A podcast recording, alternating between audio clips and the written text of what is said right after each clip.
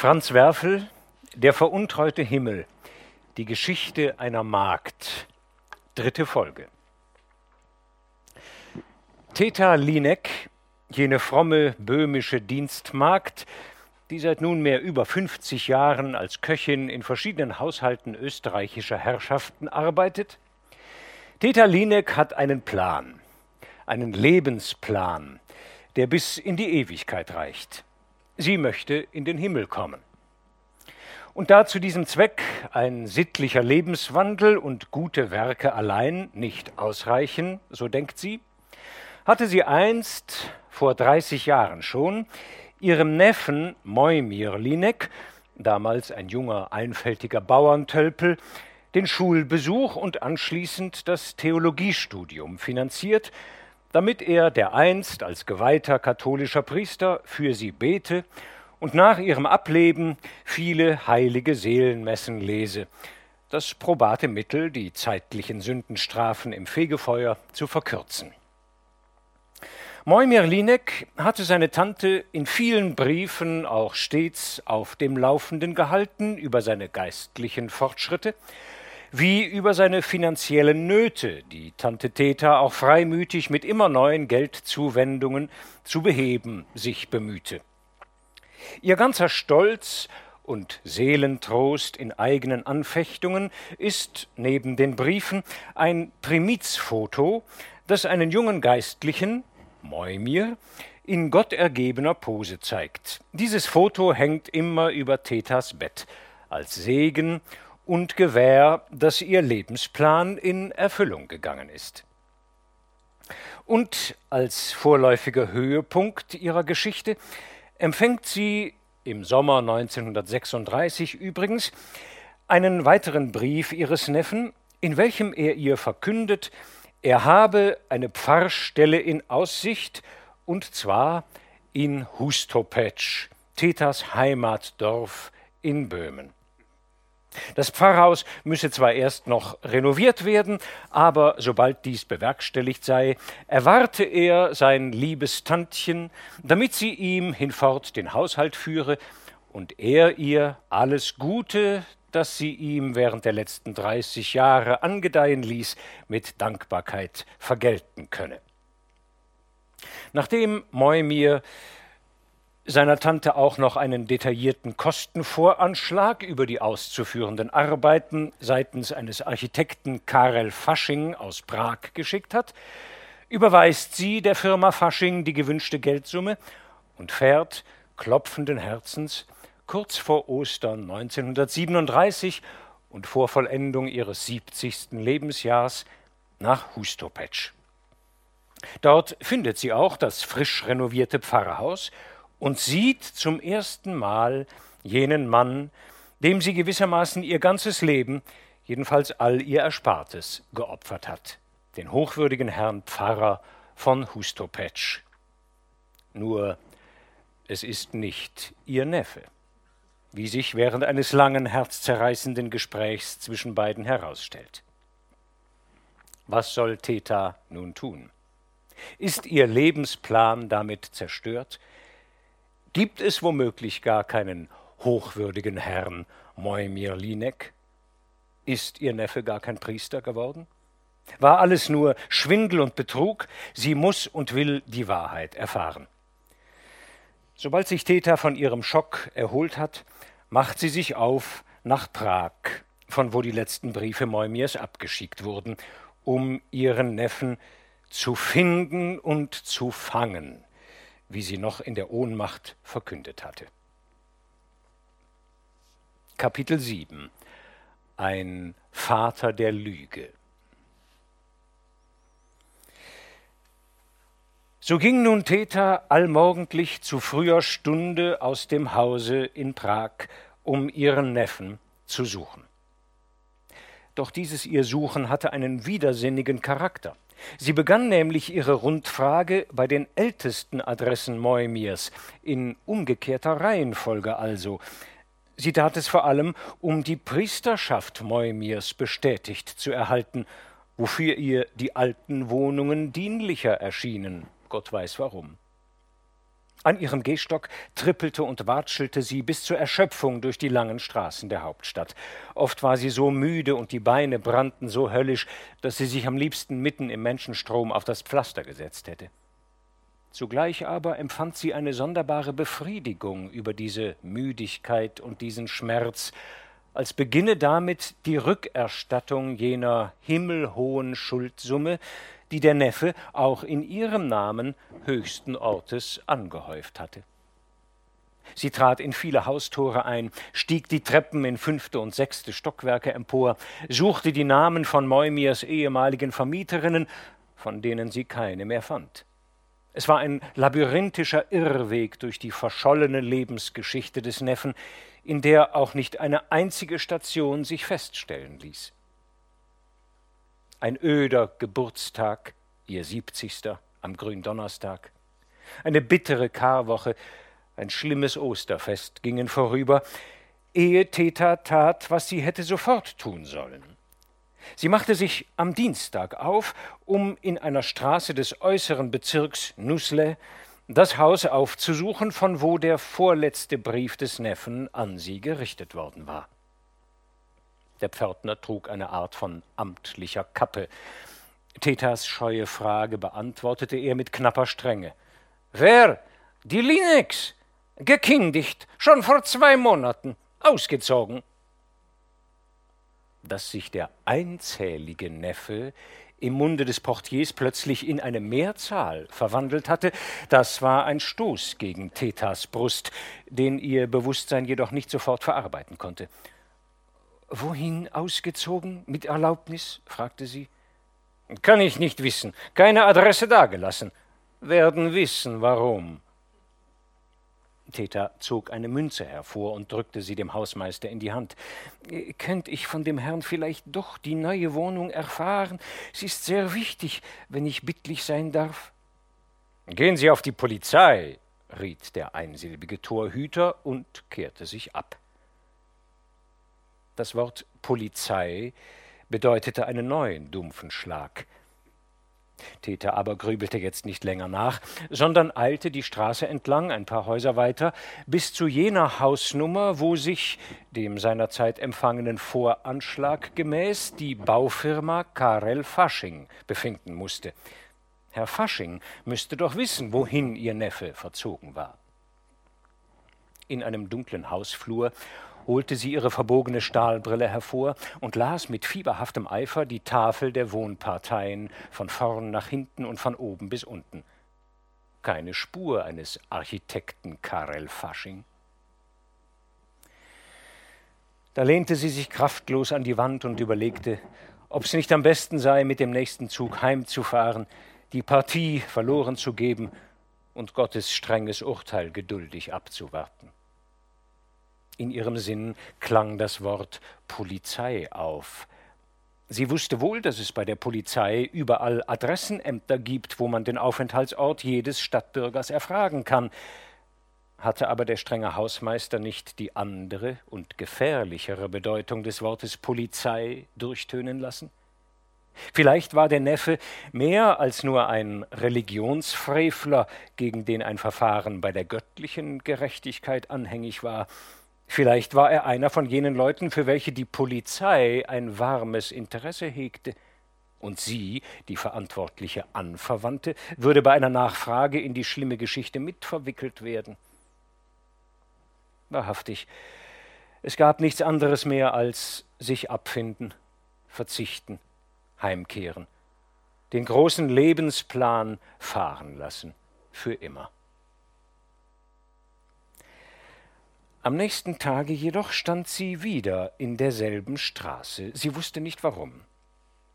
Diesmal aber fiel es ihr wie Schuppen von den Augen, und sie wunderte sich, wo sie gestern diese ihre scharfen Augen gehabt hatte. Mit goldenen Balkenlettern starrte Theta der Name Karel Fasching an, und zwar vom Ladenschild einer Spezerei und Delikatessenhandlung, die sich in dem Hause befand, wo sie den gleichnamigen Baumeister gestern gesucht hatte. Zagenden Fußes trat sie in das Geschäft. Ein scharfes Glöckchen an der Tür bimmelte ihr warnend ins Ohr. Der Inhaber empfing die Kundin mit melodisch klingendem Bariton. Äh, Kompliment, Madame. Wollen ein Nachtmahl kaufen? Ganz frischer Schinken. Ich schneid ihn an für die Dame. Na, prachtvolles Osterwetter dieses Jahr, nicht wahr? Madame ist fremd in der Gegend? Na, also vielleicht zehn Decker Schinken, murmelte Theta verlegen. Der Mann wetzte zwei lange, schmale Messer aneinander. Bei mir gibt's keine Maschinen, alles Handarbeit bei mir. Ich mach's mit dem Gefühl, es schmeckt besser. Theta senkte ein wenig den Kopf und ihre Stimme klang unsicher. Und der Herr ist der Herr Fasching selbst? Zu dienen, Madame. Ich bin mein eigenes Personal. Allein geht's besser. Theta lächelte zuvorkommend, als teile sie vollkommen diese Überzeugung. Aber in dem Haus hier wohnt noch der Herr Architekt Fasching, nicht wahr? Ein Verwandter von dem Herrn Fasching, der Bruder sicher. Irrtum, die Dame. Ich stehe allein in der Welt. Kein Weib, kein Kind, kein Bruder, keine Schwester. Ein geprüfter Junggeselle. Nur einen Neffen zweiten Grades habe ich in Chicago. Der letzte Fasching in dieser Welt neben mir. Also den Herrn Architekten Karel Fasching gibt's gar nicht hier im Haus? Fasching, der das Messer nun wie einen Cellobogen schwungvoll über den Schinken gleiten ließ, sah auf. Was hat die Dame nur mit dem Architekten Fasching? Na, ich hab mit Erlaubnis ein Geld geschickt an den Herrn Architekten Fasching. Ich bin nämlich die Teta Linek aus Wien. Der Delikatessenhändler legte das Messer hin. Also Sie sind das. Sie sind. Na, mein Neffe, der Moimir Linek, hat mir geschrieben deswegen und hat mir den Plan und die Rechnung von Herrn Architekten mitgeschickt. Da bin ich halt auf die Bank gegangen in Wien wegen der Anzahlung von 500 für die Reparaturen. Der Mann trat hinter der Theke hervor. Also Sie sind das, meine Dame. Sie haben die Angelegenheit geregelt. Na, schau einmal an die Tante des Herrn Neffen. Und sie ist kein Schwindel und sie lebt wirklich. Da hat er einmal nicht gelogen. Wäre das Geld nicht gekommen, meiner Seel, am nächsten Tag hätte ich die Strafverfolgung einleiten lassen, wegen betrügerischer Herauslockungen oder so. Theta sah mit zurückgelegtem Kopf zu Fasching auf, der nun wie ein Turm vor ihr aufragte. Hat der Herr Neffe seine Einkäufe bei dem Herrn Fasching nicht bezahlt? fragte sie. Na, Einkäufe, meine liebe Frau, davon würde ich gar nicht reden. Ich habe ein Herz für meine Kunden. Wie viele Hausfrauen dagegen sind bei mir in der Kreide? Nein, nein, der Herr Neffe, meine Dame, das waren keine gewöhnlichen Schulden, das waren Herauslockungen, betrügerische Zusicherungen und so. Aber blöd machen lasse ich mich nicht, am wenigsten von so einem Obergescheiten. Und Wofür, wenn ich bittlich sein darf, wofür hat der Neffe das Geld vom Herrn Fasching bekommen? Das Gesicht Faschings nahm einen Ausdruck von lüsterner Empörung an. Frau Lieneck, ich frage Sie nicht, was das für eine Geschichte war mit dem Architekten, davon will ich nichts wissen, da will ich nicht mit hinein verwickelt werden, aber fragen auch Sie mich nicht nach meinen Geschichten, wenn ich bitten darf. Ihr Neffe hat geglaubt, er kann mit meinen Schwächen sein Spiel treiben. Ich bin ihm hereingefallen, aber nur einmal im Leben fällt ein Mann wie ich herein. Reden wir nicht weiter über diese Zusicherungen und Herauslockungen, die vors Kriminal gehören. Und jetzt ist alles beglichen bei Herrn Fasching, seufzte Täter. Ein kleiner Rest noch, meine Dame. Aber ich werde Sie damit nicht behelligen, so bin ich nicht. Vielleicht könnte ich auch das noch, zögerte Täter, wenn der Herr Fasching mir die Adresse vom Neffen verschafft. Was, die leibliche Tante kennt die Adresse nicht? Wie soll ich? Diese Leute verrinnen wie Wasser im Kanal auf Nimmerwiedersehen. Und Prag ist eine große Stadt. Theta öffnete ihre Geldbörse. Der Herr Fasching kann's herausbekommen vielleicht. Der Mann verpackte den Schinken behende in Ölpapier. Na, ich werde Ihnen was sagen, Madame Lineck. Es ist wahr, ich sehe viele Leute, alle Welt kommt zum Fasching und nicht nur um Rollmäpse zu kaufen. Ich werde sehen, was ich für Sie tun kann. Na, schauen Sie morgen wieder zu mir herein. Theta erschien in den nächsten Tagen immer zu derselben Stunde in dem Laden. Fasching winkte ihr jedes Mal verneinend ab. Als sie aber am dritten Tag wiederkam, zog er sie trotz der zahlreichen Kundschaft in den Nebenraum.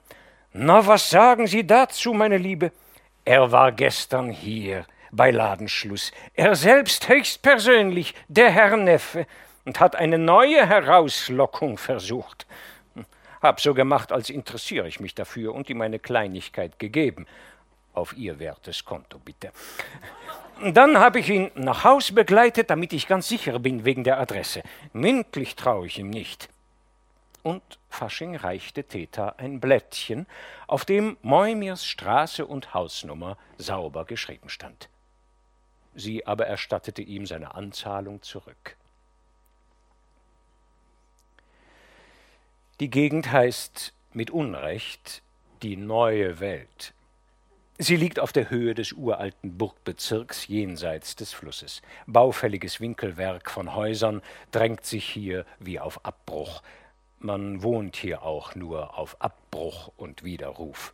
Düstere Kleinbürger von der geringfügigsten Sorte, Schiffbrüchige und Herabgekommene, die sich ein besseres Obdach nicht leisten können. In einem dieser verwinkelten Häuser hat Theta soeben die mulmige Holztreppe erstiegen. Nun steht sie endlich vor der richtigen Tür. Nach Jahrzehnten. Durch die Mattscheibe dringt schmutziges Licht in den Flur. Man kann aber auch ohne Brille ein kalligraphisches Meisterwerk lesen, das an die Tür genagelt ist. Redakteur M. Linek, Spezialist für Propaganda und darunter in kleinerem Schriftgrad. Hier werden Geburtstagsgedichte, Festreden, Prospekte, Offerten, Grabschriften aller Art in Auftrag genommen, astrologische Beratungsstelle, fotografische Vergrößerung von Familienbildern, Jux-Artikel für fröhliche Geselligkeit. Theta liest mit großer Aufmerksamkeit und merkwürdiger Seelenruhe all diese Waren, die von der Firma M. Linek feilgeboten werden. So, nun weiß sie alles. Bis zuletzt hat sie das Wunder mit zähem Glauben erwartet, der Neffe werde sich am Ende zwar als unwürdiger Priester, aber immerhin als Priester entpuppen. Die kindische Erwartung ist jetzt und für immer zerstört angesichts des Spezialisten für Propaganda, des astrologischen Beraters und des Verkäufers von Jux-Artikeln, glaubt sie nicht mehr an die vollzogene Weihe. Warum soll sie noch die Hand aufheben und den altertümlichen Glockenzug in Bewegung setzen? Was hat sie mit diesem Redakteur M. Linek zu schaffen? Soll sie abrechnen mit ihm? Aber das ist es ja gerade. Es gibt keine Abrechnung über dreißig verschwendete Jahre. Nein, nur fort von hier und vergessen. Vielleicht vergisst auch der Herrgott oder drückt ein Auge zu. Trotz dieser halbgedachten Gedanken, die warnend ihren Geist durchzucken, vermöchte aber keine Macht der Welt Thetas Hand zurückzuhalten, die jetzt mit festem Griff die Glockenschnur erfasst und energisch herabreißt. Hinter der Tür entsteht ein forderndes Läuten. Nach einer kleinen Weile öffnet eine Frau. Es ist eine ziemlich junge Frau, noch keine dreißig, nachlässig gekleidet, hinkt ein wenig. Trotz ihrer gar nicht hässlichen Züge sieht sie aus wie die fleischgewordene Bitterkeit. Wünschen? fragt sie mit scharfem Tonfall. Mit Erlaubnis, ich möchte den Herrn Linek besuchen, sagt Theta ruhig und tritt kühn an ihr vorbei in den kleinen dunklen Vorraum. Also das ist der andere Teil von den Linex, denkt sie, diese arme, hinkende Schlumpe. Die Frau reißt eine Tür hinter sich auf und ruft Kundschaft. Dann lässt sie Theta eintreten.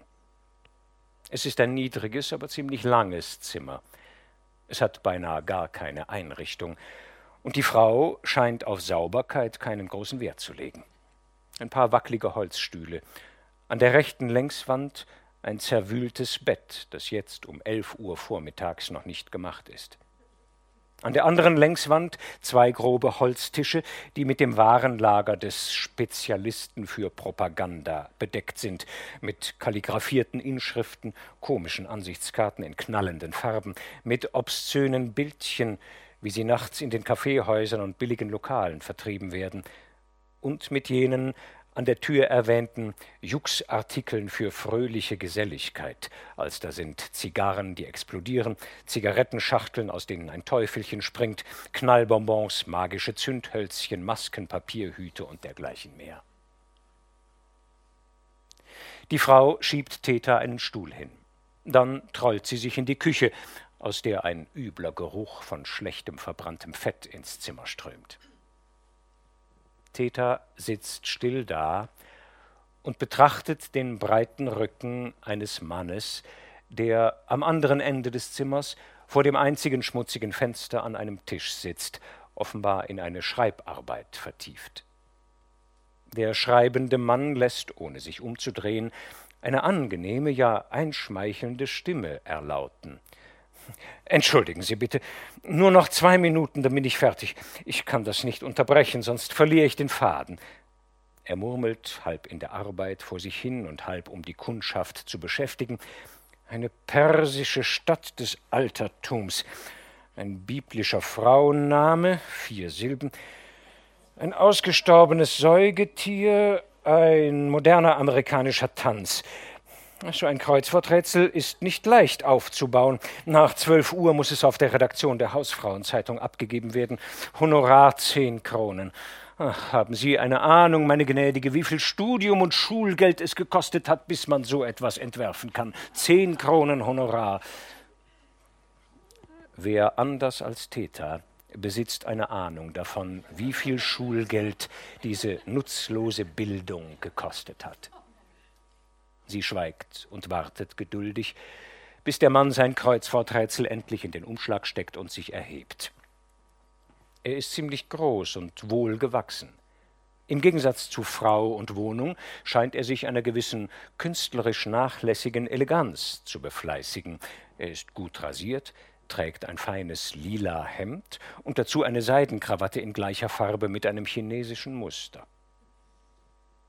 Theta kann es nicht fassen dass sie sich durch die bewusste Fotografie hat jemals über die Wirklichkeit hinwegtäuschen lassen.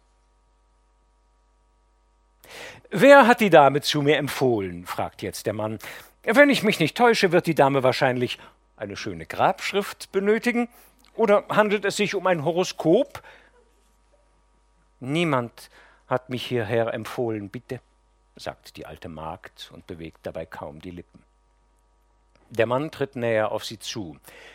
Sein Blick, gleichgültig zuerst, beginnt allmählich zu erstaunen und sich mit einem raschen Gefälle von Gedanken zu erfüllen. Thetas Vergissmeinnicht-Augen halten ihn fest. Da kneift der Mann plötzlich seine Lider ein und wendet den Kopf ab. Du bist also der Neffe sagt Theta kurz und bündig und erhebt sich. Was jetzt geschieht, dauert nicht mehr als zehn, vielleicht dreißig Sekunden. Der Mann kann nicht sprechen. Er beginnt zu schwitzen. Große Tropfen entperlen seiner Stirn und rinnen ihm übers Gesicht. In wenigen Augenblicken ist er so nass, als käme er aus einem Platzregen. Sobald er aber nach dem Taschentuch greift und sich über die Wangen fährt, hat er sich bereits wieder gefasst. Nur die Mundwinkel zucken noch wie nach einer Schreckenslähmung, die Augen aber sind schon wieder vergnügt, und die verführerische Stimme bricht aus einem ganz und gar schon wolkenlosen Gemüt freudig hervor. Na, das Tantchen! Das Tantchen! Ich glaube, ich bin verrückt. Nein, diese Überraschung! Um Zeit zu gewinnen, reißt er die Küchentür auf und schreit Na komm herein, Mascha. Das würdest du nicht erraten, wer mich da besucht. Das Tantchen meines Lebens, von der ich dir so viel erzählt hab. Die Hinkende bleibt auf der Schwelle stehen. Das ist wirklich eine Überraschung, ruft sie. Dein Tantchen kommt dich besuchen. Du hast ihr unsere werte Adresse mitgeteilt. Haha. Aber verzeihen Sie, ich will die lieben Verwandten nicht stören, das darf man ja nicht, woher? Und Mascha schlägt die Tür zu. Man fühlt es aber, wie sie dicht dahinter stehen bleibt und ihr Ohr anpresst, um schadenfroh zu lauschen. Moimir flüstert, Denken Sie sich nichts Böses von mir, nur meine Wirtschafterin natürlich. Theta versteht nicht recht, warum der Neffe eine Hurenwirtschaft für weniger verfänglich hält als eine getraute Ehe. Er aber sieht sich verzweifelt nach einem besseren Sitz für Tantchen um. Da er nichts findet, holt er aus dem Bett ein zerdrücktes Kopfkissen hervor, schüttelt es mit komischem Eifer auf und polstert damit den wackligen Stuhl, von dem sich Theta eben erhoben hat. Sie weist ihn kalt zurück. Ich will nicht sitzen jetzt, Neffe. Wenn Sie stehen wollen, Tantchen, dann muss ich knien, sagt er. Du sollst nicht Unsinn reden jetzt, sondern die volle Wahrheit. Er greift sich luftschnappend an das Herz, als sei es nicht mehr das Beste. Erbarmen Sie sich, Tantchen. Lassen Sie mir ein bisschen Zeit. Diese freudige Überraschung ist zu groß. Du sollst nicht Unsinn reden jetzt, sondern die Wahrheit, Neffe, sagt sie unerbittlich. Was bist du? Er fährt in seine Taschen, als suche er nach einem Zeugnis seiner Existenz. Er findet nichts. Ich, äh, Tantchen, ich, beginnt er und unterbricht sich sofort, denn sein Blick fällt auf die obszönen Fotografien, die offen auf einem der Tische liegen. Er bedeckt sie schnell mit einer Morgenzeitung. Hoffentlich hat Tantchen nichts gesehen. Sie hatte gesehen, leider. Ich bin, hebt er von neuem an, Sie sehen ja, dass ich nicht faulenze. Ich kann nichts dafür, dass die Zeiten so hundsmiserabel sind. Und besonders für geistige Berufe. Na, man tut schließlich, was man kann. Ich frag nicht, was man kann. Ich frag, was du bist, Neffe. Ob du ausgeweiht bist, frag ich. Der Neffe lächelt ein wenig und fährt sich mit der Hand ins dichte Haar. Das ist so einfach nicht zu beantworten, Tantchen. Ich will wissen, ob du vorher davongelaufen bist oder erst nachher. An diesem Punkte des Gesprächs bekommt Moimir Linek seine ganze Gewandtheit und Beredsamkeit zurück. Er schwingt sich mit ein paar Griffen aus der Niederung, in die ihn der Schreck geworfen hatte, zu jener unangreifbar überlegenen Position empor, die seine verwirrenden Briefe ausgezeichnet hat. Er nimmt Thetas Rechte zwischen seine Hände. Er drückt die Tante zärtlich auf den Stuhl herab. Wenn Sie die Wahrheit wissen wollen, Tantchen, dann müssen Sie mir zuhören, dann müssen Sie mich ausreden lassen. Sie halten mich natürlich für einen ganz gemeinen Schwindler und ausgekochten Betrüger. Aber, Tantchen, ob Sie's glauben oder nicht, das reine Gegenteil ist richtig. Als Schwindler und Betrüger stehe ich jetzt vor Ihnen, weil meine Seele zu wahrhaftig gewesen war, weil ich nicht so gut lügen kann wie hundert andere. Ja, hätte ich nur ein bissel besser lügen können, so würden Sie mich jetzt mit dem Collar sehen, Tantchen, im schwarzen Habit. Ich hätte zu essen fünfmal am Tag und keine Sorgen und müsst mich nicht abplagen. Und Sie wären zufrieden mit einem solchen Neffen. Also bist du davon gelaufen vorher? stellt Theta eisig fest. Moimir hebt beschwörend beide Hände. Seien Sie gerecht. Lassen Sie mich's erklären, Tantchen. Sie haben das damals mit meiner seligen Mutter abgekartet und mich aufs Olmützer Gymnasium geschickt und all die vielen Schuljahre bezahlt. Mit Ihrem eigenen Geld haben Sie also bezahlt, was ich durch das viele Lernen geworden bin, ein gebildeter Mensch oder wie man es nennt, ein Intellektueller. Die Wissenschaft hat ihre strenge Hand nach mir ausgestreckt und das moderne Denken. Na, und da bin ich plötzlich am großen Kreuzweg meines Lebens gestanden. Ich sollte an den Altar treten. Hören Sie jetzt gut zu.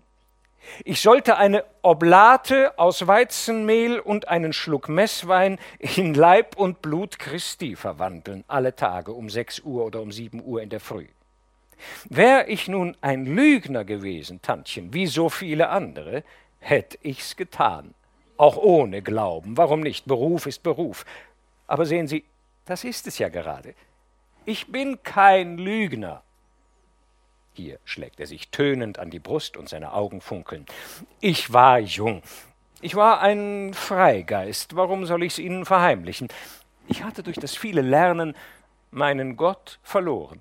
Ich hielt das Messopfer für einen Zauberbrauch aus längst überwundenen Zeiten. Und ich konnte doch einfach nicht um der lieben Krippe willen das tun, was andere taten, ohne dass man sie für Schwindler hält, wie mich. Auf einen schwankenden Zuhörer würde Moimirs Beweisführung vielleicht nicht ohne Eindruck bleiben. Theta aber ist davon unbewegt. Nicht ein Schatten rührt sich auf ihrem klaren Gesicht. Du hast nicht das Richtige gelernt, Neffe, sondern das Falsche, sagt sie in eckigem Ton. Moimir lächelt müde. Vielleicht, Tantchen, vielleicht. Ach Gott, warum haben Sie mich nicht einen schlichten Bauern sein lassen? Mir ging's besser jetzt. Sie haben mich aber für vieles Geld zu einem Gebildeten gemacht. Und verhungern tut man dabei auch. Theta schweigt eine Weile. Dann aber fragt sie stoßweise und sehr langsam: Wenn du kein Schwindler bist, warum hast du mir nicht die Wahrheit geschrieben, gleich damals, sondern Lügen und Lügen, bis vor drei Wochen? Er schiebt einen Stuhl dicht neben sie, setzt sich und legt seine Hände schwer auf Thetas Knie. Tantchen, das hab ich aus Liebe getan für Sie, sagt er. Theta zieht die Knie weg, dass ihm die verführerischen Hände herunterfallen. Na, warum sind Sie gekommen, Tantchen? Warum haben Sie mich ausspioniert, jetzt, nach so vielen Jahren? Es war nicht klug von Ihnen. Aus Liebe und Schonung für Sie hab ich nicht die Wahrheit geschrieben. Begreifen Sie nicht, dass es Liebe war? Ich bin doch eine slawische Seele, eine träumerische. Sie soll ihren frommen, gottgeweihten Neffen haben, so hab ich's mir ausgedacht, einen besseren und reineren Moimir, als du es bist.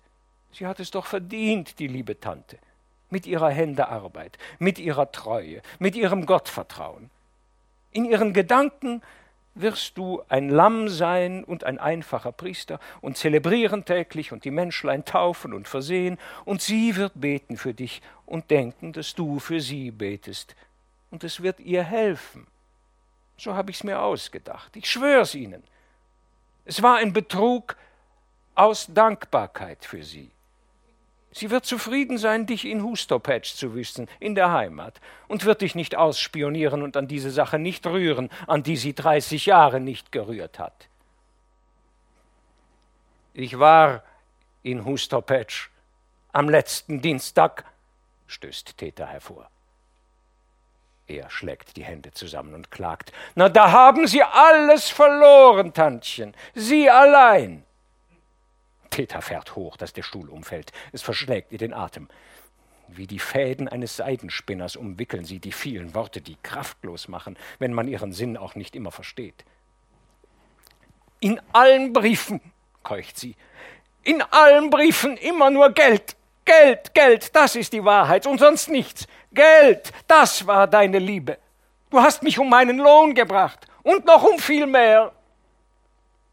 Der Neffe steht einige Atemzüge lang unentschlossen da. Na, na, was hätte ich denn tun sollen? sagt er dann. Ich bin arm. Und außer dem Tantchen habe ich niemanden auf der Welt.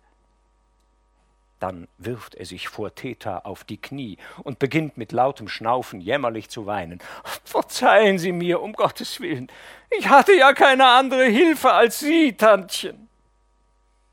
Theta blickt wortlos auf ihn hinab. Ihr Kopf ist aufgetrieben von Schmerz.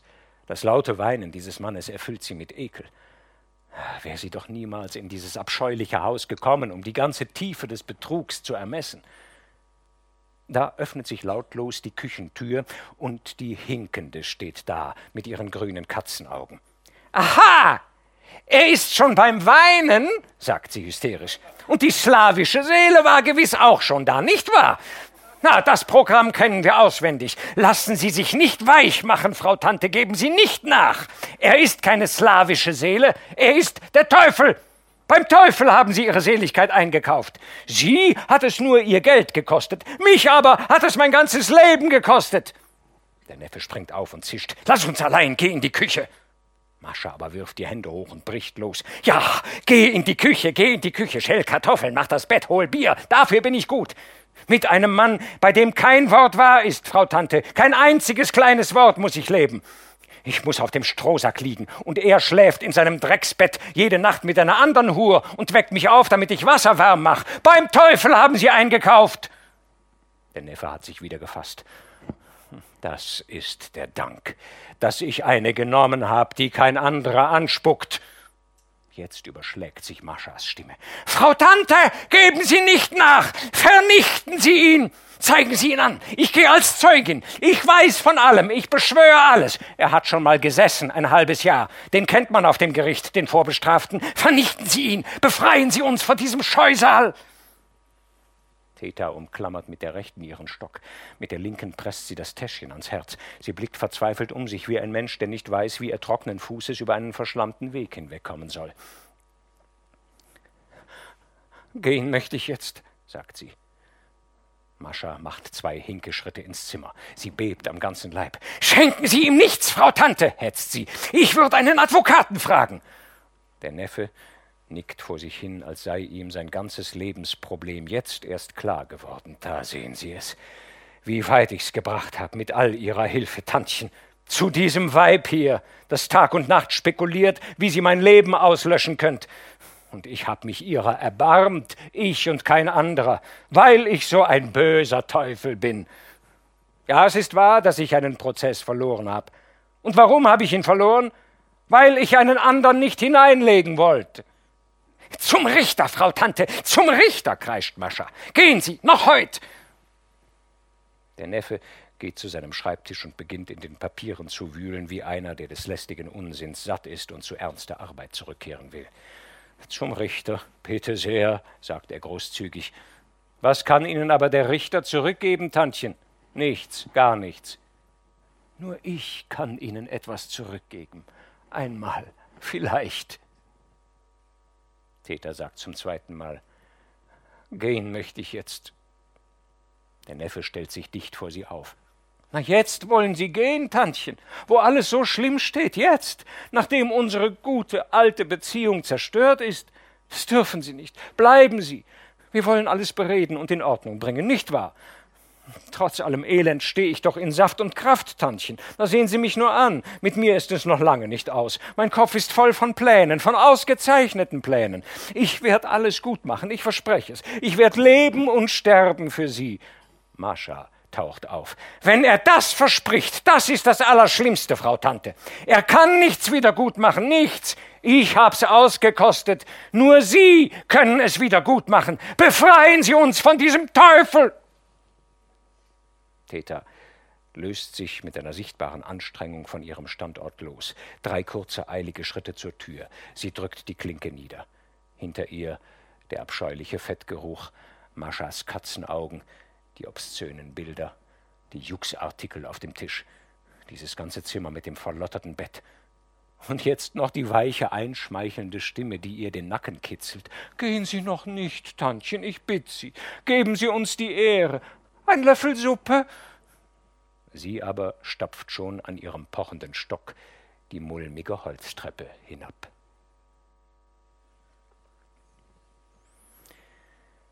Die Winkelgässchen der neuen Welt. Wohin führen sie? Theta trippelt eilends dahin. Ohne Ziel geht sie. Wie soll sie fertig werden mit dieser Begegnung? Nach einem langen Leben voll Ordnung voll Einteilung Tag für Tag, erwachen, ankleiden, Morgenmesse, Feuer machen, Frühstück kochen, aufräumen, einkaufen gehen, Zubereitung des Mittagsessens, Geschirr waschen, Tee oder Kaffee am Nachmittag, die verausgabten Summen zusammenrechnen, Abendessen richten, Geschirr waschen, die Küche säubern, schlafen gehen. Nur an manchen Sonntagen ein kurzer Ausgang, ein kleines Festchen im Verein katholischer Jungfrauen. Da hört man so manches, was im Leben vorgeht, und schließt die Nase wie vor schlechtem Fettgeruch und ist heilfroh, dass es einen nichts angeht. Jetzt aber, im siebzigsten, geschieht zum ersten Mal etwas, das einen schrecklich angeht. Sie kann nicht fertig werden mit der Stunde, die hinter ihr liegt. Wie hat er es vorhin zu nennen gewagt, dieser Mensch, dieser Lump, dieses Ungeheuer? Unsere alte Beziehung, Tantchen. Ja, jetzt ist sie wirklich zerstört für immer. Diese liebe alte Beziehung. Diese verfluchte, gottesschänderische Beziehung, zerstört durch die Wahrheit und den Anblick. Der Plan und Inhalt von 30 Jahren verschüttet für alle Ewigkeit. Im hundertstimmigen Schall der Prager Mittagsglocken, die nun um sie her ertönen, versucht Theta in ihrem armen, mürben Schädel alles zurückzurufen, was sie in jenem unheilvollen Zimmer gehört und gesprochen hatte. Ach, sie hat ja kaum etwas gesprochen. Nicht, wie sie sich's vorgenommen hatte, konnte sie das Niederträchtige Punkt für Punkt aufklären, nicht den Schwindel mit der Prämiz, nicht die Herkunft der Fotografie, nicht die Missionsgeschichte vom Feuerland und nicht die letzte, die allergemeinste Irreführung, das Pfarrhaus von Hustopetsch.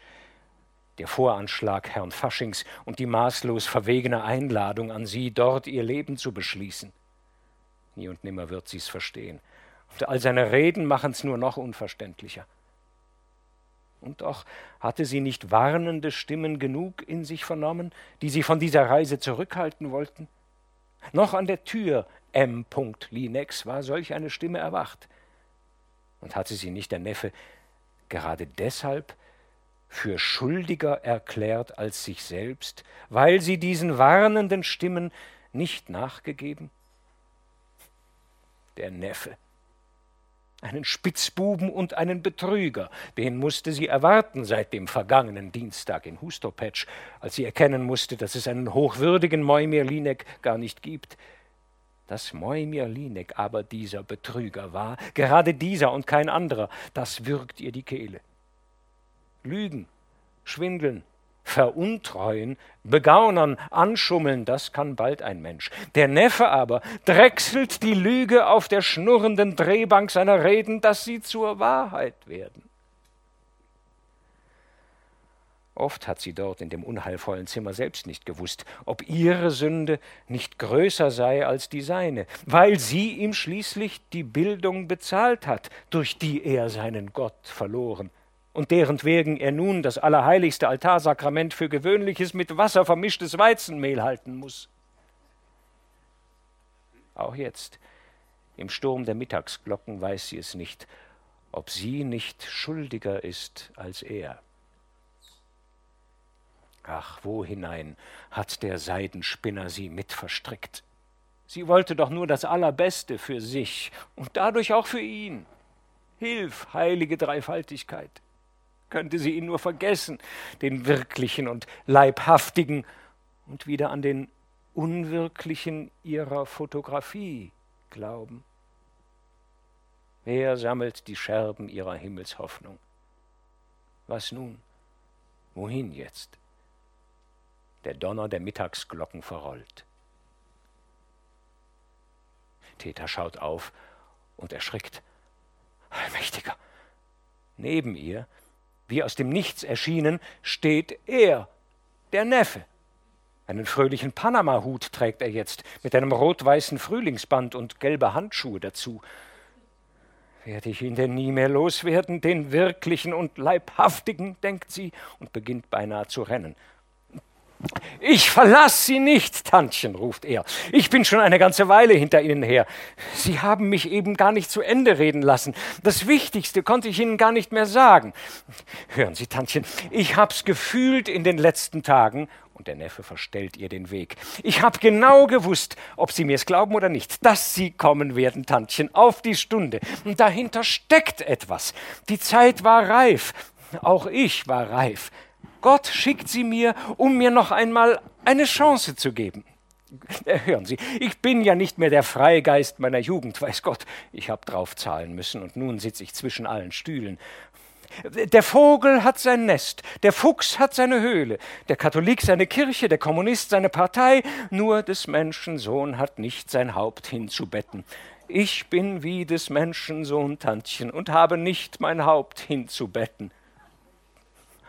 Zur elektrischen mächtig, sagt Theta atemlos.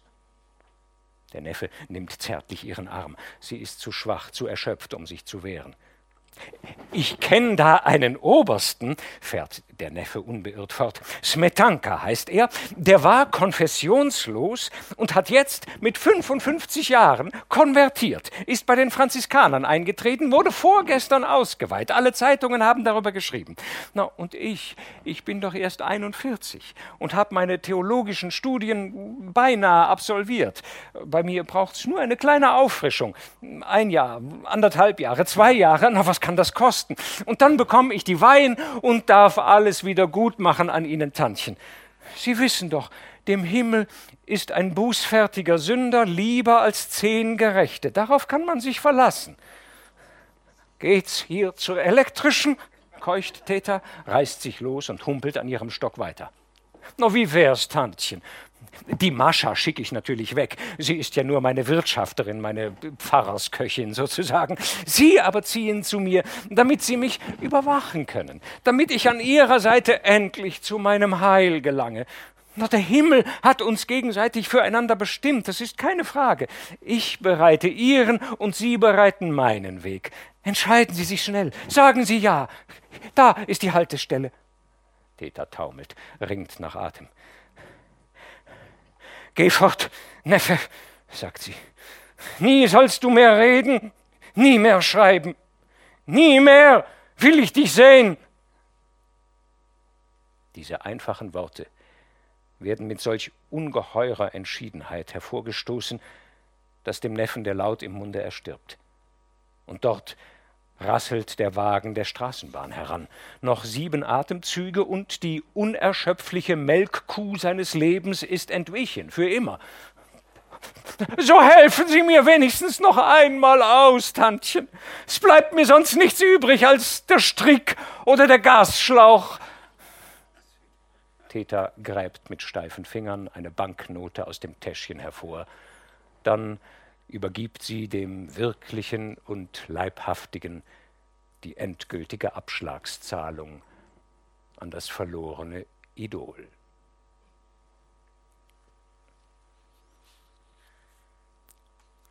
Kapitel 8 Fingerzeige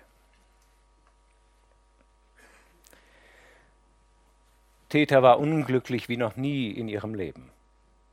An den verschiedenen Städten ihrer Dienstbarkeit war ihr nie etwas Schlimmeres begegnet als dann und wann eine Rüge durch die Herrschaft, eine Verräterei durch das andere Personal und dergleichen federleichte Ärgernisse sonst. Häuften sich die Misshelligkeiten und schwoll ihr allzu sehr die Galle, dann sperrte sie sich in ihre stille Kammer ein. Dort konnte sie sich in den Anblick eines jungen, ätherischen Priesters versenken, der ihr Neffe und Ziehsohn war. Wie schnell besänftigte sich da ihr Blut und alles kam in Ordnung. Ja, dieses war das Wort, auf dem ihr Lebensglück beruhte. Ordnung.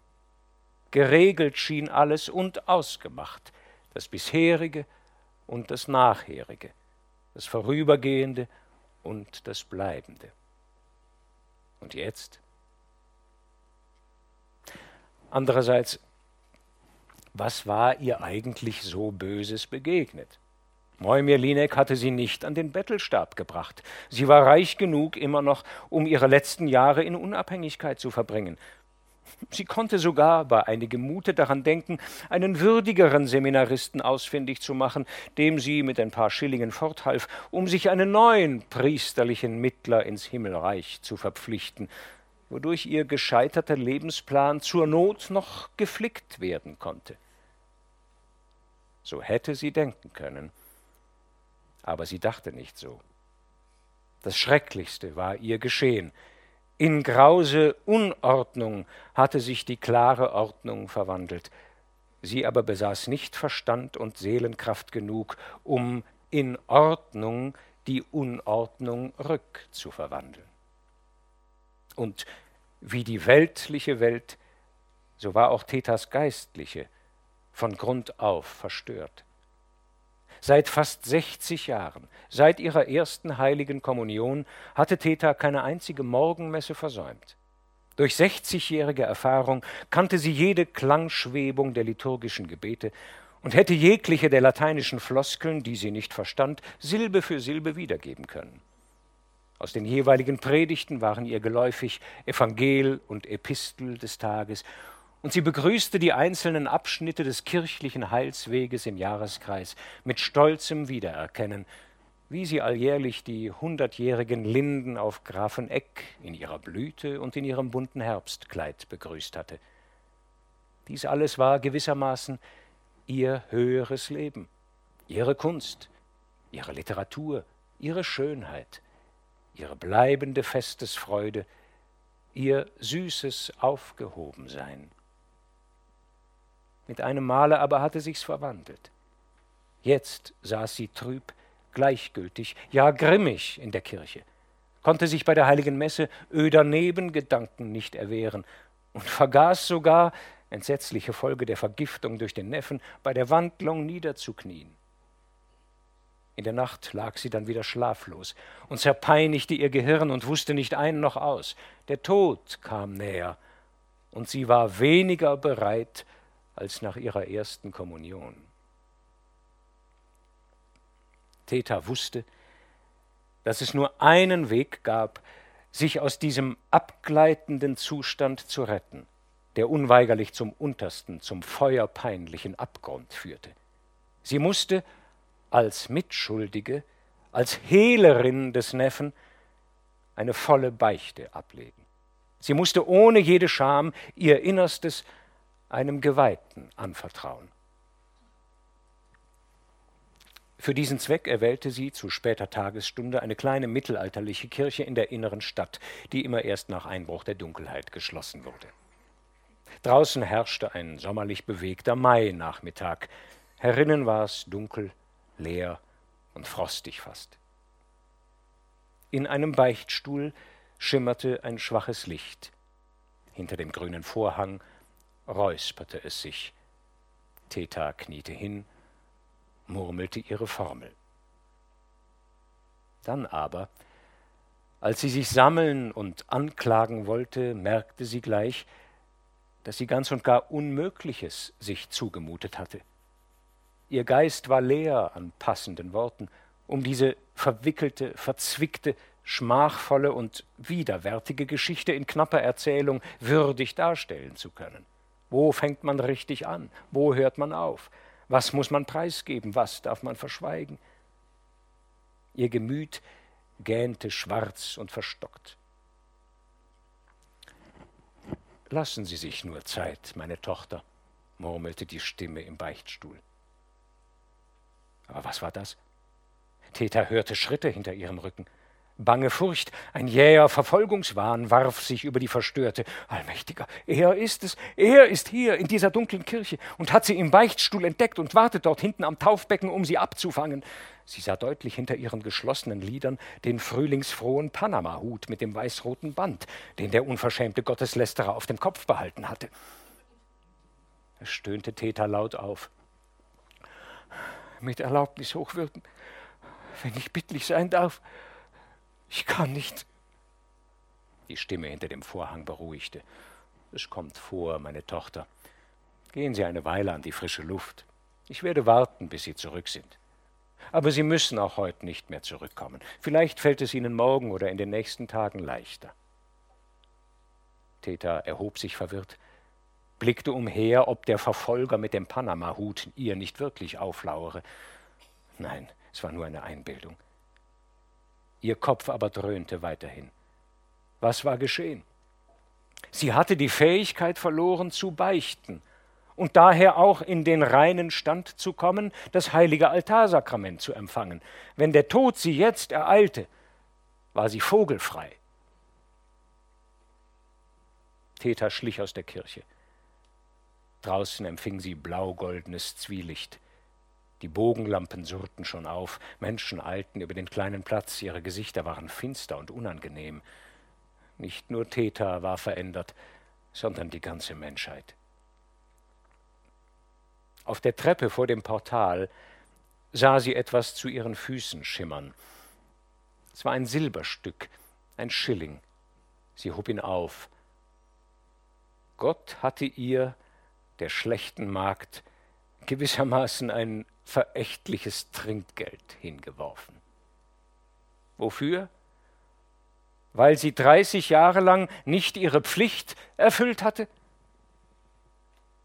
Die Hand krampfhaft um den Schilling geschlossen, machte sie kehrt, um die gefundene Münze, Gottes verächtliches Trinkgeld, in den Opferstock für die Armen zu werfen. Da fiel ihr Blick auf eine Ankündigung, die dort hinter Glas und Rahmen auf Augenhöhe in der Leibung des Portals hing. Anmeldungen zur diesjährigen Pfingstpilgerfahrt nach Rom werden bis spätestens zum 10. Mai in der Pfarrkanzlei entgegengenommen. Reisekosten pro Person Schilling 200 oder 400. Letztere mit längerem Aufenthalt in Venedig, Bologna, Florenz, Siena und so weiter. Während Theta diese Zeilen noch las, stieg mit Macht aus ihrer fernsten Erinnerung eine Geschichte auf, die sie von Großmütterchen gehört hatte.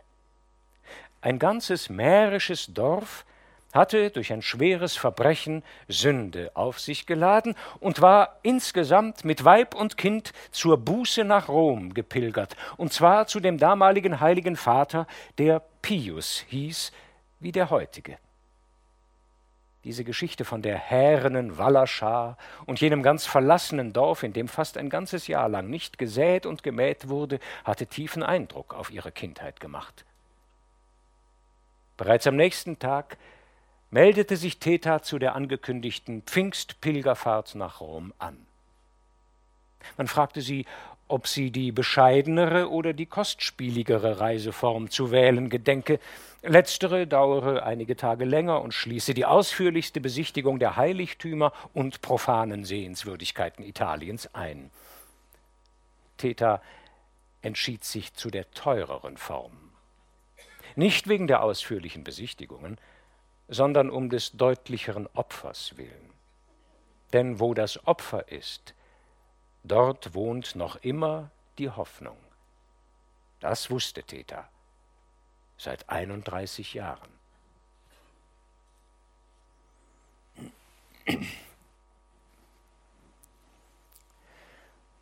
Kapitel 9 Aufbruch zu einer Pilgerfahrt. Es kam ganz anders wie in Großmütterchens Geschichte vom mährischen Sündendorf. Nicht zogen unter Seufzerklang und frommem Gesang barfüßige Pilger im Muschelhut über staubige Landstraßen und herbergten auf nackter Erde, um durch solche Leibesnot Buße zu tun und sich auf den Ablass ihrer Sünden vorzubereiten. Sowohl die Sünde als auch die Sühne hatten sich der modernen Technik angepasst und konnten auf den zeitgemäßen Komfort nicht verzichten.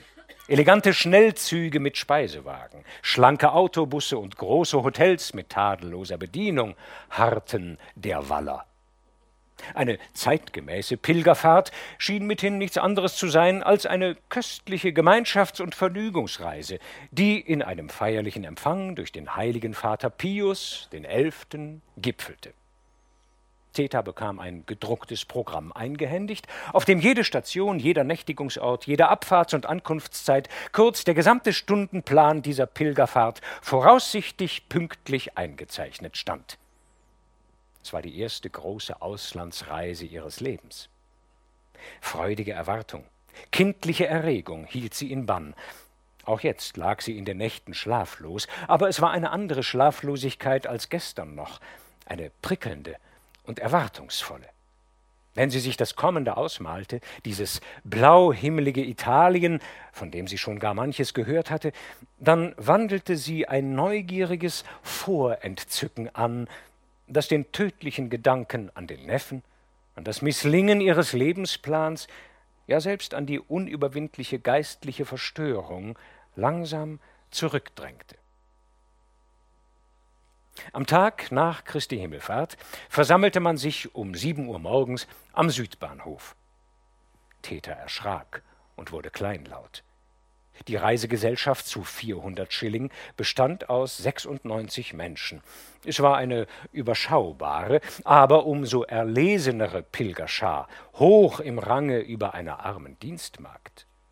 Daran hatte Täter nicht gedacht, als sie sich das größere Opfer darzubringen entschloss. Sie stellte sich klein und bescheiden an den äußersten Rand des fröhlichen Menschenhaufens, der sich gegenseitig mit seinen Titeln und Würden komplimentierte, denn beinahe alle schienen miteinander bekannt zu sein oder mindestens voneinander zu wissen. Den Mittelpunkt bildete ein hoher Prälat mit Seidenhut und violettem Collar, eine pyramidenförmige Prachterscheinung. Für ihn zu kochen musste ein Vergnügen sein. Neben dem Prälaten stand ein kleiner, zarter Herr in grauem Reiseanzug. Er lächelte sanft vor sich hin. Er wurde Herr Minister genannt. Man nahte ihm schonend und umständlich.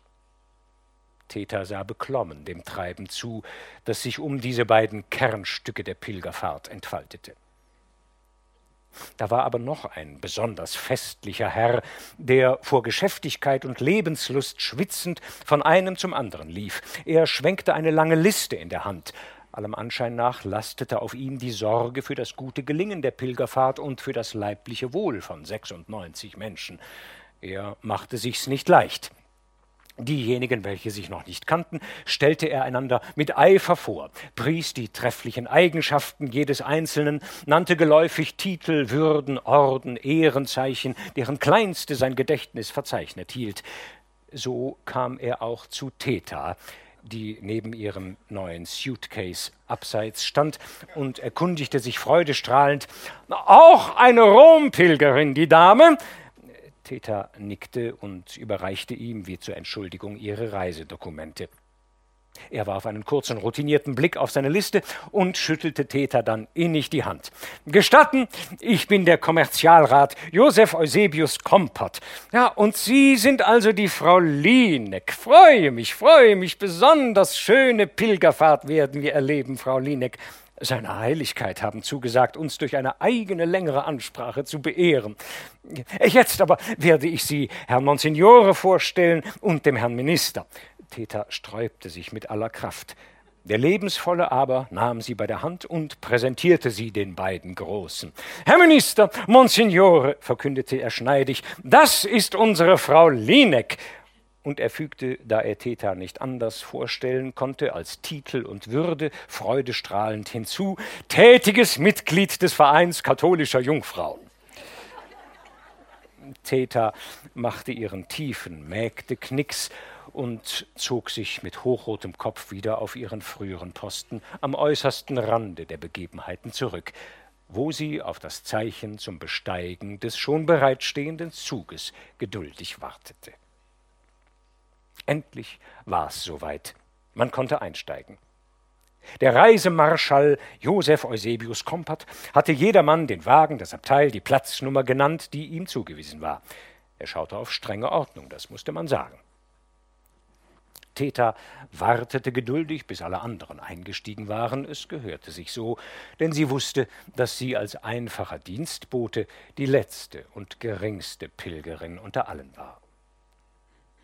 Endlich hob sie mit schwerer Mühe ihre Reisetasche auf die Plattform des Waggons und erfaßte die Handgriffe, um sich aufs Trittbrett zu schwingen. Dieses lag aber sehr hoch, und ihre Beine schmerzten verteufelt. Sie tappte mehrmals ins Leere, ohne die Höhe erreichen zu können. Da fühlte sie sich plötzlich von starken Armen untergefasst, und jetzt schwebte sie leicht und frei nach oben. Sie keuchte ihren Dank und drehte sich nach dem Helfer um, der hinter sie getreten war. Ein junger Mann war's, eher klein. Seine kastanienbraunen Haare wellten sich schön über einer an den Schläfen scharf abgekanteten Stirn, und helle blaue Augen hatte er, die denen der Täter auffällig ähnelten. Er lachte übers ganze Gesicht und reichte Täter die Hand. Ein Mitpilger, sagte er. Und ich bin der Kaplan Johannes Seidel. Was? Ein Geistlicher? Ein geweihter Mann Gottes? Das sah man ihm gar nicht an. Und ich, ich bin die Linek, stotterte Theta. und weil sie schon vom Herrn Reisemarschall gelernt hatte, dass der Mensch irgendeinen Titel oder Charakter angeben müsse, um vor den Augen einer Welt von Gnäherrschaft zu bestehen, fügte sie hinzu, tätiges Mitglied des Vereins katholischer Jungfrauen. Na bravo, bravo, lobte der Herr Kaplan diese Angabe, als sei er entzückt von ihr. Er griff kurzerhand Tetas Köfferchen und verstaute es im Reisenetz ihres Abteils, ehe sie noch diese ungehörige Dienstleistung verhindern konnte. Dann lachte er sie wieder mit seinem frischen, jungen Gesicht an und sagte, ich wünsche eine glückliche Reise, Frau Lieneck. So, und jetzt wünschen Sie mir aber auch dasselbe. Täter gehorchte mit der artigen Stimme eines Schulmädchens. Na, ich wünsche dem hochwürdigen Herrn eine glückliche Reise. Und dann musste auch sie lachen. Und es war ihr eigentümlich zumut, wie sie auf ihrem Platz dasaß und durch die offene Tür dem jungen Menschen nachsah, der im Wagengang verschwand. Sie wurde aber sofort abgelenkt, denn eine vierköpfige Familie drängte sich geräuschvoll mit Sack und Pack in das Abteil. Es waren höchst gewichtige Pilger. Der Vater wog zweieinhalb Zentner mindestens und hatte ein schwabberndes Trippelkinn und einen feuerroten Quadrupelnacken. Die prallen Töchter waren ihm nachgeraten. Nur die energische Frau hatte sich dank ihrem Charakter eine knochige Linie bewahrt. Sie ließ jetzt das Fenster herab und rief gellend über den Bahnsteig Die Bagage bitte für den Herrn Bezirksarmenrat fleißig. Wo bleibt's denn?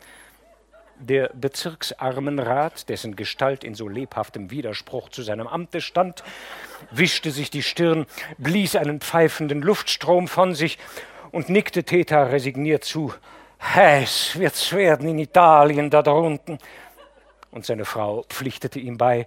Ja, es ist jetzt nicht die Saison für Italien. Meinen nicht auch, Gnäfrau? Theta nickte zustimmend. Das Wort Gnäfrau durchrann sie höchst unbehaglich. Die fleißig aber schnatterte fort. Wir hätten ja schon Ostern mit der Pilgerfahrt des Herrn Kardinals nach Rom gehen sollen. Wir waren von seiner Eminenz persönlich eingeladen. Aber leider, mein Mann war absolut unabkömmlich. Ich bitte Sie, das Geschäft vor den Feiertagen. Man kann sich ja auf niemanden mehr verlassen. Na, und dann hat uns Monsignore so gebeten, dass wir Pfingsten mitmachen. Da kann man doch nicht Nein sagen, nicht wahr? Sie verstehen das auch, Gnäfrau mit Erlaubnis, ich bin keine Gnäfrau, entfuhr es Täter beinahe wider Willen. Frau Fleißig erschrak. Wie bitte? Mit wem habe ich die Ehre? Ich bin die Linek, Hausgehilfin. Und um den Schaden noch irgendwie gut zu machen, fügte sie flüsternd hinzu, von den katholischen Jungfrauen bitte, ein tätiges Mitglied. In Anbetracht dieses Bekenntnisses vereiste die Frau Bezirksarmenrat unverzüglich. Um nicht weiter zu stören, blieb Theta ruhig sitzen, auch als der geschäftige Reisemarschall von Abteil zu Abteil hastend einige Zeit später die Essenszeit ausrief, wie eine Siegesnachricht. Theta rührte sich nicht. Der Zug rollte dahin. Da stand aber auf einmal der junge Kaplan Johannes Seidel wieder vor ihr und lachte sie an. Na, was ist denn mit Ihnen, Fräulein Lieneck? Ihre Suppe wird kalt. Sie erschrak und wurde backfischhaft rot. Der Hochwürdige selbst, stammelte sie. Äh, nein, aber so was. Na, wenn ich bittlich sein darf, ich habe gar keinen Hunger, nein. Das gibt's nicht, liebes Fräulein Lieneck. Unser Reisetag heute ist sehr, sehr lang. Man braucht schon seine Kräfte. Na und dann, was soll denn das heißen? Sie haben doch Ihr Essen bezahlt. Er reichte ihr die Hände, damit sie sich leichter erheben könne, und lenkte sie durch die langen Gänge zum Speisewagen. Sie aber musste still vor sich hin lachen, weil ihr so eigentümlich zumut war. Johannes Seidel hatte recht. Es war ein unendlich langer Reisetag. Theta sah am Fenster hohe Berge vorüberfliegen, Seen und Burgen Kärntens und dann das weiße Flussbett der Piave und anders geformte Häuser und eine neue Landschaft. In mancher Stunde sog sie all diese Bilder einer Welt in sich ein, die sie so wohltätig von der ihren entfernte, Meile um Meile dahinbrausend. In anderen Stunden wieder saß sie mit geschlossenen Augen da, willenlos in die Fahrt eingeschmiegt. In den Bergen von Gemona begann die Nacht. Der Vollmond wanderte im Fenster mit. Die ermüdeten Menschen schwankten und schliefen. Auch Theta wusste nicht mehr, wo sie war. Endlich hielt der Zug in der wimmelnden Bahnhofshalle von Venedig. Schon in Mestre hatte der besorgte Reisemarschall von Abteil zu Abteil die Weisung erteilt, jeder möge seine sieben Sachen auf die großen Loris der Gepäckträger legen und, ohne sich weiter darum zu kümmern, so schnell wie möglich dem Ausgange zustreben. Venedig sei bekanntlich eine Wasserstadt, und man versammle sich auf der Landungsbrücke des Dampfers nächst dem Bahnhof. Die Familie Fleißig hielt mit großer Aufregung das Coupéfenster besetzt, um ihr gewaltiges Gepäck den Trägern hinabzureichen. Die dicken Töchter standen ächzend auf den Sitzbänken und holten, gehässig einander beschimpfend, die schweren Koffer aus den Netzen, was immer erst nach mehreren vergeblichen Bemühungen gelang. Theta wartete geduldig und gleichgültig, bis sich die raumverdrängende Pilgerfamilie fleißig endlich mit herablassendem Gruße davongemacht hatte. Als sie dann mit ihrem Gepäckstück in der Dunkelheit auf dem Bahnsteig stand, war sie ganz allein und verloren. Dort eilten die Fleißigst dahin, ohne sich um sie zu kümmern, und sie waren schon die Letzten.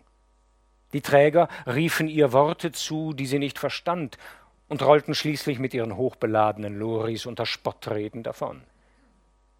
Theta trippelte also selbst, ihren Koffer schleppend, den hoffnungslos langen Bahnsteig dahin. Schon aber kam ihr Kaplan Seidel entgegengelaufen und riß ihr die Last aus der Hand. Hochatmend keuchte sie. Das geht doch nicht, das geht doch nicht, das schickt sich nicht, Herr, das Herr hochwürdige Herr selbst. Da stellte sich Seidel in Positur und schaute Theta streng an. Wissen Sie was, Fräulein Lineck, sagte er, wir schließen jetzt einen Vertrag miteinander. Ich sag zu Ihnen nicht hochverehrliches Mitglied des katholischen Jungfrauenvereins, und Sie nennen mich nicht mehr hochwürdiger Herr. Pilger sind arme Seelen allesamt und nicht hochwürdig oder hochverehrlich. Kaplan Seidel genügt. Oder Kaplan Johannes oder wie Sie wollen. Theta kämpfte verzweifelt um die Reisetasche. Ich, ich kann's selber tragen, Hochwür... Herr Kaplan, ich bin gewöhnt, Sachen zu tragen. Oh je, mine. Mir scheint, Sie haben keine Ahnung, wie stark ich bin, erklärte Seidel und wurde ganz gravitätisch. Beinahe wäre ich nämlich ein Berufsathlet geworden. Ich habe sogar mal einen Preis bekommen. Passen Sie auf, Fräulein Lineck und er legte den Koffer auf seine flachen Hände, warf ihn in die Luft, fing ihn auf und dies fünf oder sechsmal und immer höher. Leute sammelten sich, es gab Applaus und lustige Zurufe. Nein, der Herr Kaplan, aber das ist ja, staunte Theta, und nun begann auch sie herzhaft zu lachen. Also, wenn Sie unartig sind, Fräulein Lineck, dann nehme ich Sie genauso wie diesen Koffer und spiele Ball mit Ihnen. Das Lachen füllte Theta bis in den letzten Winkel ihres Selbst aus. Es tat ihr alles weh und wohl davon. Der Kaplan aber nahm ihren Arm und stützte sie leicht und kräftig, dass sie erneut zu schweben schien. Die Familie Fleißig und auch andere noch wunderten sich über dieses ungleiche Paar. Der junge Kaplan aber tat nichts anderes, als was sein Meister ihn hieß, der die mühseligen und Beladenen zu sich entboten hatte. Unter dieser bürgerlichen Pilgerschar war Theta verhältnismäßig die einzige, die auf diesen Ehrentitel des Evangeliums Anspruch besaß. Kaplan Seidel wusste, was er tat. Sie aber wusste nicht, wie ihr geschah. Eine bemerkenswerte Begegnung also zwischen einem hochwürdigen Herrn und einer niederen Magd. Was die beiden auf ihrer gemeinsamen Pilgerfahrt weiters erleben und was insbesondere Theta in Rom geschieht, das erfahren Sie in der nächsten und letzten Folge.